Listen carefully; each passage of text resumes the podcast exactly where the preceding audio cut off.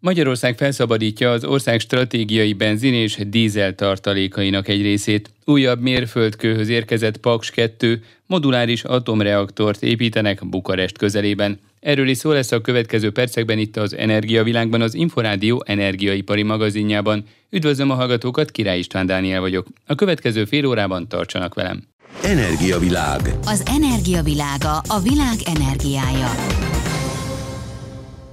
Magyarország felszabadítja az ország stratégiai benzin és dízel tartalékainak egy részét, ezzel segítve a sveháti olajfinomító tervezetnél hosszabb leállása miatt kialakult helyzetet, közölte a technológiai és ipari miniszter. Az intézkedés részleteiről Farkas Dávid kérdezte Plecser Tamást, az Erste Bank olaj- és gázipari elemzőjét. Magyarországnak kb. 800 millió liternyi üzemanyag áll rendelkezésre stratégiai készletekben. Emellett egyébként hasonló mennyiségű kőolaj is rendelkezésünkre áll. A szabályok szerint legalább 90 napnyi importnak megfelelő termék és olaj, amit stratégiai módon tárolnunk kell. És pont ilyen esetekre használhatjuk fel, mint ami most is van, hogy gyakorlatilag a Sveháti finomítóban történt baleset miatt az ellátás akadozik Ausztria felől. Ezt pótoljuk most gyakorlatilag ezekből a stratégiai technikai készletekből. Ki férhet most hozzá? Ez a készlethez, amit most a kormány megnyitott, a hírek szerint elsősorban az OMV Hungária férhet hozzá, tehát gyakorlatilag az OMV kutak ellátását tudja majd ezt biztosítani. Kinek és mikor kell ezt majd feltöltenie? Én gondolom, hogy ezt majd idővel az osztrákoknak fel kell tölteniük. Nyilván ez attól függ, hogy a svéháti finomítót mikor lehet újraindítani. Sajnos itt ugye pénteken jöttek hírek, amelyek egyelőre azt mutatták, hogy ennek a finomítónak az újraindítása teljesen bizonytalan. Június harmadikán történt egy jelentős baleset a finomító rendszeres karbantartását követő uranítás során, és ekkor tulajdonképpen az egyik legfontosabb egysége, az úgynevezett disztillációs tornya sérült meg a sőháti finomítónak, ami gyakorlatilag a teljes feldolgozási kapacitást, vagy legalábbis a nagy részét lehetetlenné teszi. Többen cikkeznek arról, hogy üzemanyaghiány alakulhat ki Európában. Mennyire számít ez valós veszélynek? Az tény, hogy a készletek szintje az több évtizedes mélyponton van Európában. Különösen a dízelüzemanyag esetében látjuk azt, hogy nagyon alacsonyak a betárolt mennyiségek. Ugye itt Fatih Birol, aki a Nemzetközi Energiaügynökségnek a vezetője, nyilatkozott több mint egy héttel ezelőtt,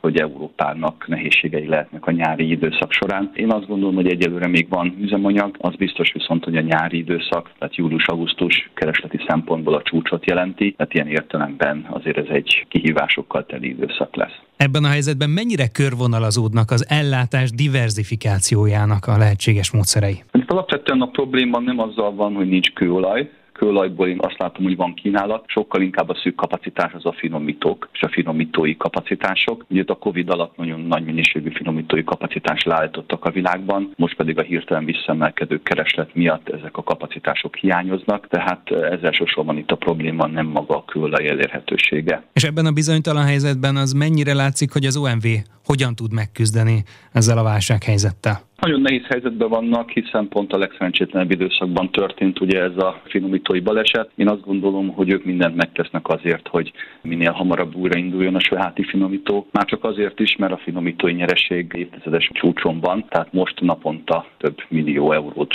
bukik azzal az osztrák vállalat, hogy ezt a finomítót nem tudják újraindítani. A morra lehet ennek közvetett hatása, vagy akár több hónapos hatása stratégiailag a térséget tekintve? Tekintettel arra, hogy most ugye a régióban a nagykereskedelmi ár messze a legolcsóbb Magyarországon, ez mindenképpen extra nyomást helyez a MOL logisztikájára, hiszen most nekik az OMV kiesésével az ország teljes egészét el kell logisztikailag látniuk. Ez mindenképpen egy komoly kihívás a magyar cég számára. Én azt gondolom, hogy a stratégiai késztek feloldása az részben azt is szolgálja, hogy ezt a fajta nyomást enyhítsék a múlon.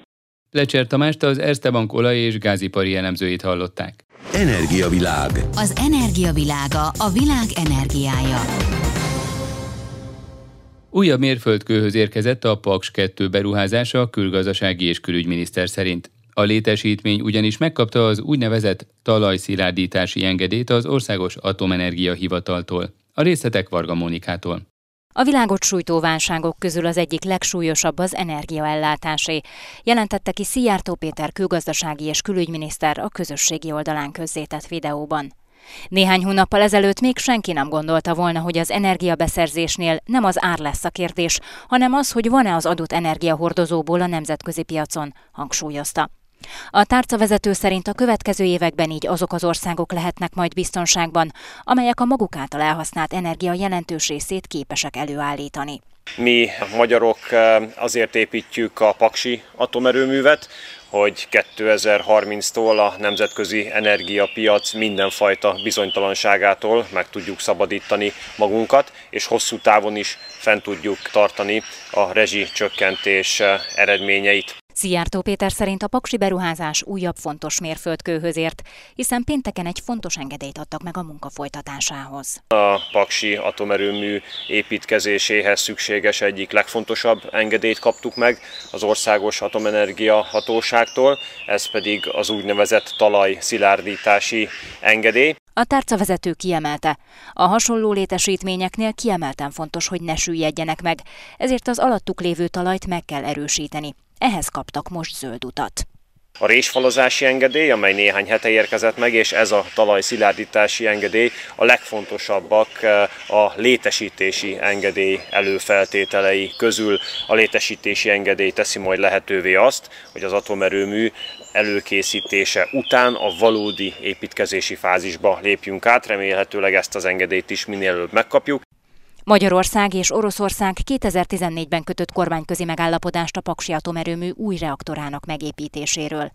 A műszaki tervek 2019-ben készültek el, ugyanebben az évben pedig elkezdődött az első felvonulási épületek kivitelezése is. Orbán Viktor miniszterelnök korábban azt mondta, életbevágó, hogy sikerüljön tartani az építkezési határidőket, mert 2032 és 2037 között le fogják állítani a most üzemelő négy paksi reaktort. Energiavilág. Az energiavilága a világ energiája. Európa első moduláris atomreaktorát Romániában Bukarestől 90 kilométerre egy korábbi hőerőmű területén építik meg, jelentette be a román és az amerikai energiaügyi tárca vezetője, illetve helyettese közös sajtótájékoztatóján. A tervezett 462 megawattos erőműről, illetve a moduláris technológiáról Aszódi Attilát a Budapesti Műszaki és Gazdaságtudományi Egyetem természettudományi karának dékányát hallják.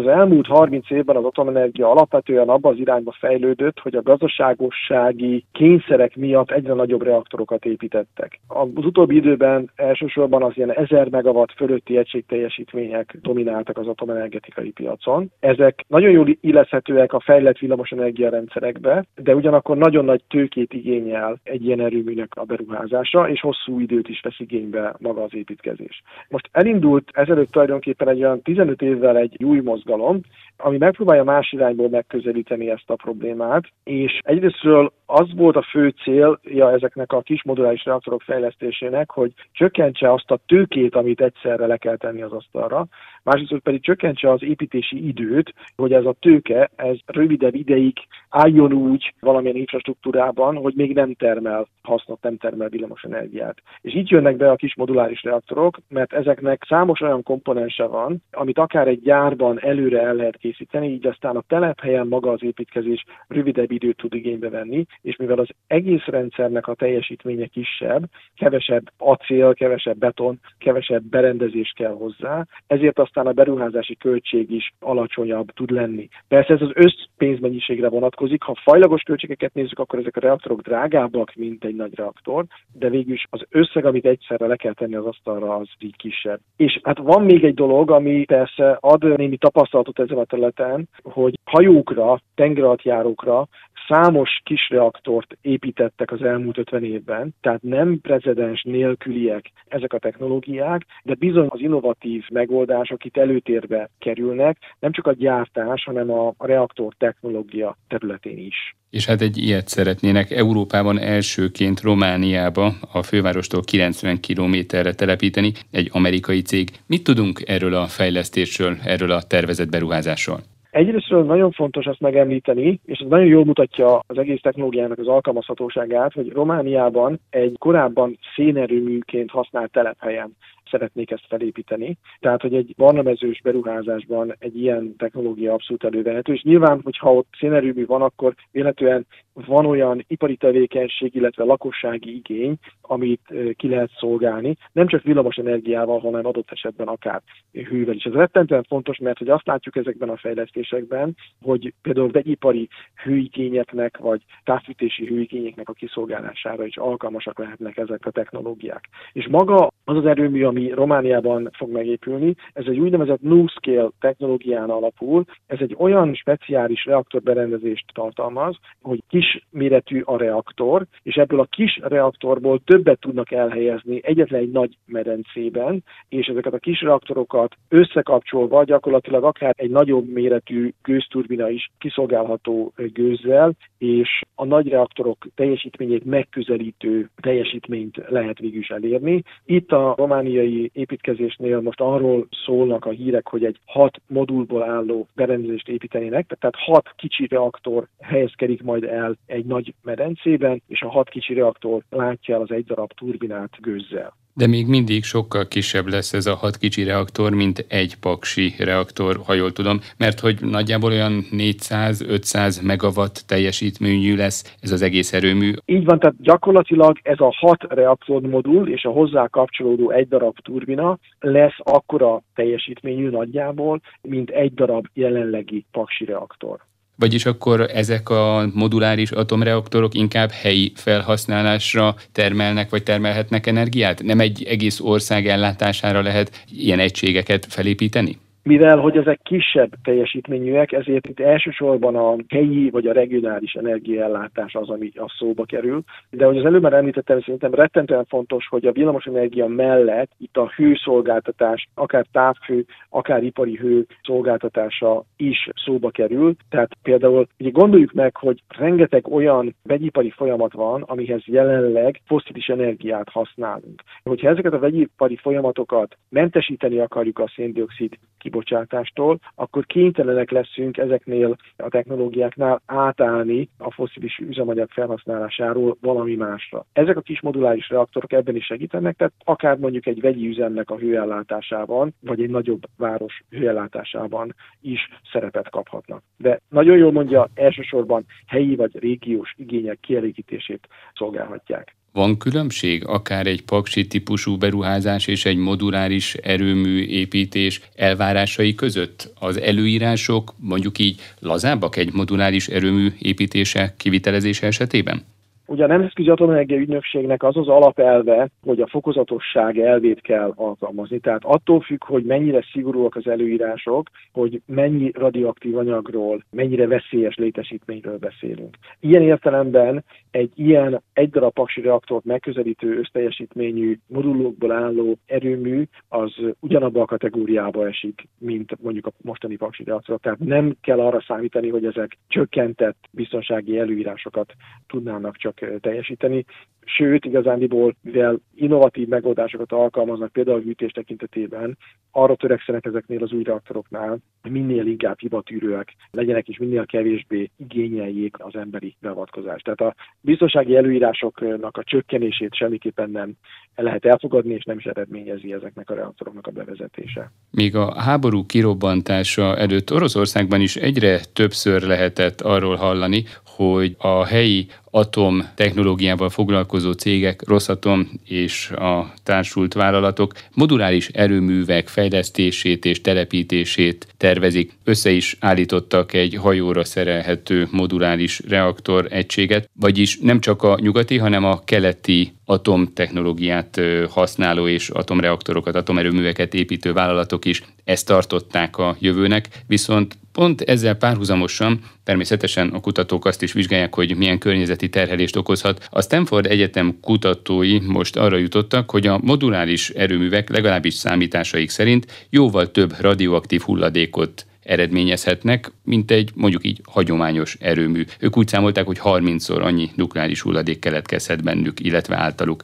Mit gondol erről? Jók lehetnek, pontosak lehetnek ezek a számítások? Van már annyi információ ezen polgári célra használt moduláris erőművekről, hogy ilyen megállapításokat lehessen tenni? Engedje meg, hogy kétfelé válaszom a válaszomat. Tehát egyrésztről arra szeretnék még reagálni, hogy Oroszországban is van ilyen tapasztalat. Igen, ugye ahogy említettem már, itt a hajóra szerelt, tehát akár repülőgép hordozó anyahajók vagy tengeralattjáróknak az energiaellátását több országban atomreaktorok segítségével oldják meg, tehát ennek következtében az ilyen kisebb méretű reaktorokkal meglehetősen sok tapasztalat gyűlt össze a tengerészeti alkalmazásokban. Most itt, amit említett, ez az úszóerőmű, amit Oroszországban építettek, ez két darab KLT 40-es típusú reaktorra alapul, ezekkel is elsősorban a tengeri alkalmazásokból van tapasztalat, és nagyon jól mutatja ez a példa, hogy mire lehetnek hasznosak, alkalmasak ezek a reaktorok, mert hogy Oroszországban ezt végül egy távoli tengermenti bányavidéknek az energiaellátására építették és helyezték ott üzembe. Ez máshol is abszolút működő megoldás lehet távoli vidékeken, vagy olyan helyeken, ahol a nagy villamosenergia rendszerektől elválasztott kis villamosenergia rendszerek működnek, és a villany mellett hőigény is jelentkezik. Na most a másik kérdés a Stanford Egyetemnek az elemzése a hulladékra vonatkozóan.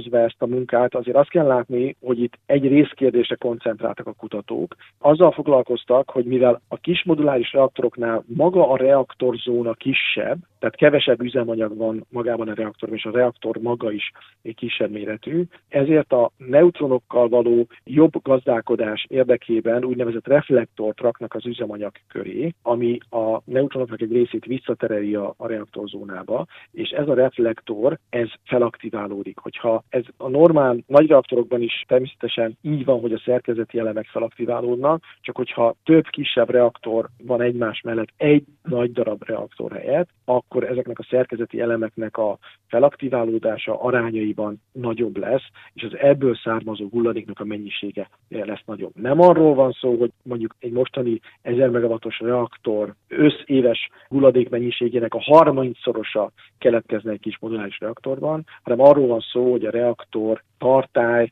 szerkezeti elemeire vonatkoztatva lesz valamennyivel nagyobb a hulladék keletkezés. Nem ez az az elem, ami ezeknek az új típusú kismoduláris reaktoroknak a gazdaságosságát meg fogja határozni. Tehát a kutatóknak abban az értelemben igaza van, hogy mivel kisebb a reaktor, ezért fajlagosan magának a reaktor szerkezeti elemeinek a felaktiválódása, még egyszer hangsúlyom, fajlagosan nagyobb mennyiségű hulladékot eredményez, de az erőmű összműködtetése szempontjából egyáltalán nem ennyire rossz ennek az egésznek a mérlege. Nem ez fogja ennek a technológiának az elterjedését meggátolni, érdemben szerintem nem fogja befolyásolni. Visszatérve egy kicsit az orosz invázióra, az elmúlt napokban érkeztek hírek arról, hogy Csernobilban milyen károk keletkeztek, illetve keletkezhettek, miután ott voltak és miután elhagyták az orosz katonák az üzem területét. Mit lehet erről tudni? Állítólag számítógépeket loptak el, tettek tönkre, sugármérő berendezéseket, járműveket. Mekkora lehet a kár, illetve mekkora kárt okozhattak az ottani munkák folytatásában az oroszok? Nagyon nehéz erről objektívan ebben a pillanatban képet alkotni, mert egyik oldalról sem kapunk szerintem megfelelő információkat. Én azt az elvet vallom, hogy amit a Nemzetközi Atomenergia Ügynökség kommunikál ebben a kérdésben, az az egyetlen egy olyan, amire adott esetben építeni lehet. Szerintem itt még várnunk kell, hogy a Csernobili telephelyet érintő károk tekintetében tisztán lehessen látni. Azt érzékelni lehet, hogy nagyon sok helyen végeztek rombolást az orosz katonák, nagyon sok esetben érthetetlen, hogy ezt miért tették. Én ide sorolnám a Csernobili telephelyet érintő ügyeket is, de hát jó lenne tiszta képet kapni ebben az ügyben. Én szerintem ebben a pillanatban nem látunk tisztán. Én is láttam különböző jelentéseket, ukrán kollégáktól érkezett információkat is. El tudom hinni, hogy történtek ilyen esetek. Érthetetlen, hogy miért, és nagyon jó lenne, hogyha a nemzetközi felülvizsgálatból kapnánk erről hiteles képet. Szerintem utána lehet ezt érdemben értékelni. Aszódi Attilát a BME Nukleáris Technikai Intézet egyetemi tanárát hallották. Energiavilág. Az Inforádió energiaipari magazinja az olaj, a gáz és a villamos energiaipar aktualitásaival. 2022 első negyedévében tovább növekedett a háztartási méretű kiserőművek beépített kapacitása és darabszáma, összesen több mint 6600 ilyen berendezés csatlakozott a hálózatra, mondta el az Inforádiónak a Magyar Energetikai és Közműszabályozási Hivatal szóvivője. Serre Zsoltot Sipos Ildikó kérdezte. Van ennek egy meghatározott teljesítménykorláta, de magyarosan fogalmazva napelem a háztetőn körülbelül ezt jelenti tekintettel arra, hogy ezek a kis erőművek, amelyeket a házaink tetejére építünk fel, illetve hasznosítunk a saját magunk háztartás fogyasztásának a támogatására. Nos, ezek 99,8%-ban napelemes egységek. Éppen ezért egyszerűen fogalmazva napelem a háztetőn a háztartási méretű kiserőmű. Ha megnézzük 2022 márciusának végén, hogy hogy áll a beépített kapacitás, illetve hogy áll a darabszám, akkor azt látjuk, hogy 141 ezret meghaladta az a háztartás, amelynek a tetején ilyen napelemes egységet helyeztek el a tulajdonosai, és a beépített kapacitás pedig 1195 megawattot jelent. Ez nagyon nagy számot mutat, viszont hozzátartozik, hogy ez beépített kapacitás, tehát egy napelemes erőmű a saját beépített kapacitásának összesen körülbelül a 20-25 százalékát képes megtermelni. Ha megnézzük az első negyedév adatait, a növekmény számait, akkor azt látjuk, hogy az első negyedévben idén 6686 napelemes háztartási kiserőmű csatlakozott fel a hálózatra, és ez plusz 70 megawatt beépített teljesítmény. Milyen célja van Magyarországnak arra vonatkozóan, hogy milyen mértékben növekedjen ezeknek a napelemes rendszereknek a száma? A Nemzeti Energia Stratégiában azt a célt fogalmazta meg az ország maga számára, hogy 2030-ra legalább 200 ezer háztartás rendelkezzen átlagosan 4 kW teljesítményű naperőművel a háztetején. Nos, a mostani számokat nézve, illetve a növekedés dinamikáját vizsgálva egészen biztos, hogy ezt a számot, ezt az elvárt számadatot, ezt jelentősen meg fogjuk haladni, úgyhogy a terv mindenképpen tartható. Serre Zsoltot a Magyar Energetikai és Közműszabályozási Hivatal szóvivőjét hallották. Energiavilág. Az Inforádió energiaipari magazinja az olaj, a gáz és a villamos energiaipar aktualitásaival. Magyarországnak versenyelőnye és versenyhátránya is van a hidrogén technológia területén, fogalmazták meg a szakemberek a Magyar Hidrogén Technológiai Szövetség és a Technológiai és Ipari Minisztérium konferenciáján. A megújuló energiák terén van lemaradásunk, ugyanakkor Európában nem állnak rendelkezésre olyan nagyméretű szezonális tárolók, amelyekkel viszont Magyarország rendelkezik. Tatár Tíme a továbbiakról Nyikos Attilát a Magyar Hidrogén Technológiai Szövetség ügyvezetőjét kérdezte. Két húzó ágazata a hidrogén technológiának az az energetika, és a második pedig a, a mobilitás. A kettő arányát egymáshoz képest kellene valahogy megítéljem, akkor én az energetikát az sokkal nagyobbnak volumenében is, vertikálisan és horizontálisan is sokkal nagyobbnak érzem, mint a mobilitást, amely mindig felhasználója lesz ennek az ágazatnak. Angolul freedom elementnek, tehát a szabadság elemének hívják a hidrogént, és nem véletlenül, hiszen ahol a bolygón van olcsó villamos áram, és ahol van víz, ott mindenütt előállítható lokálisan. Nem kell avval foglalkozzuk, hogy honnan,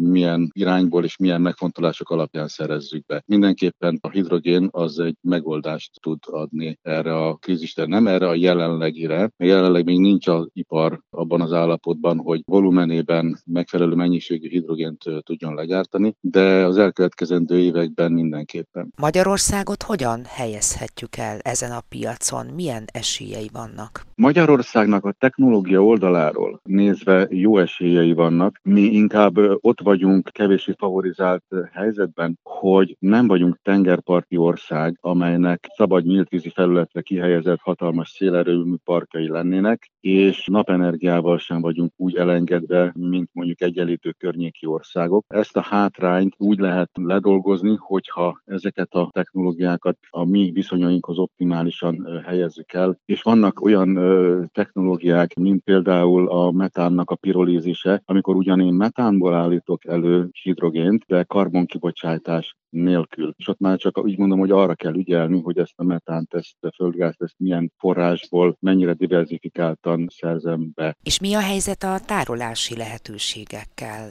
A tárolási lehetőségeknek szélesebb tárháza áll a rendelkezésünkre. Magyarországnak még az is óriási előnye, hogy a kimerült gáztárolóink van. Jelenleg vizsgáljuk azt, hogy milyen módon és mennyiségű hidrogént lehetne eltárolni. Például egy magyarországi vállalat, az Oil Gas Development az 5 egyes lemerült mezőjén vizsgálja azt, hogy a Miskolci Műszaki Egyetemmel együttműködésben hogy lehetne nagyon nagy mennyiségű hidrogént tárolni. Szintén a török koppányi mezőn pedig mi, mint Hidrogén Szövetség fogtunk bele nemrég abba a projektbe, hogy megnézzük azt, hogy ez a másik lemerült földgázmező alkalmas-e hidrogénnek a hosszú távú tárolására Nyugat-Európában, ott ilyen sóbányákban próbálnak hidrogéntárolókat létesíteni, de az, hogy lemerült földgázmezőkben próbálják meg, az ugyanáluk azért nem lehetséges, mert nekik ilyenük nincsen. Ha ez sikerül, az egy óriási nagy dolog lesz, mert ez gyakorlatilag azt jelenteni, hogy Magyarországon a hosszú távú szezonális hidrogéntárolást azt megoldottuk, és ez más országoknak viszont meg pontosan ez nem áll rendelkezésére. Nyikos Attilát a Magyar Hidrogéntechnológiai Szövetség ügyvezetőjét hallották. Energiavilág. Az Inforádió energiaipari magazinja az olaj, a gáz és a villamos energiaipar aktualitásaival. Az Energiavilág az Inforádió energiaipari magazinja ezzel véget ért. A szerkesztő műsorvezetőt Király István Dánielt hallották. Köszönöm a figyelmüket, viszont hallásra!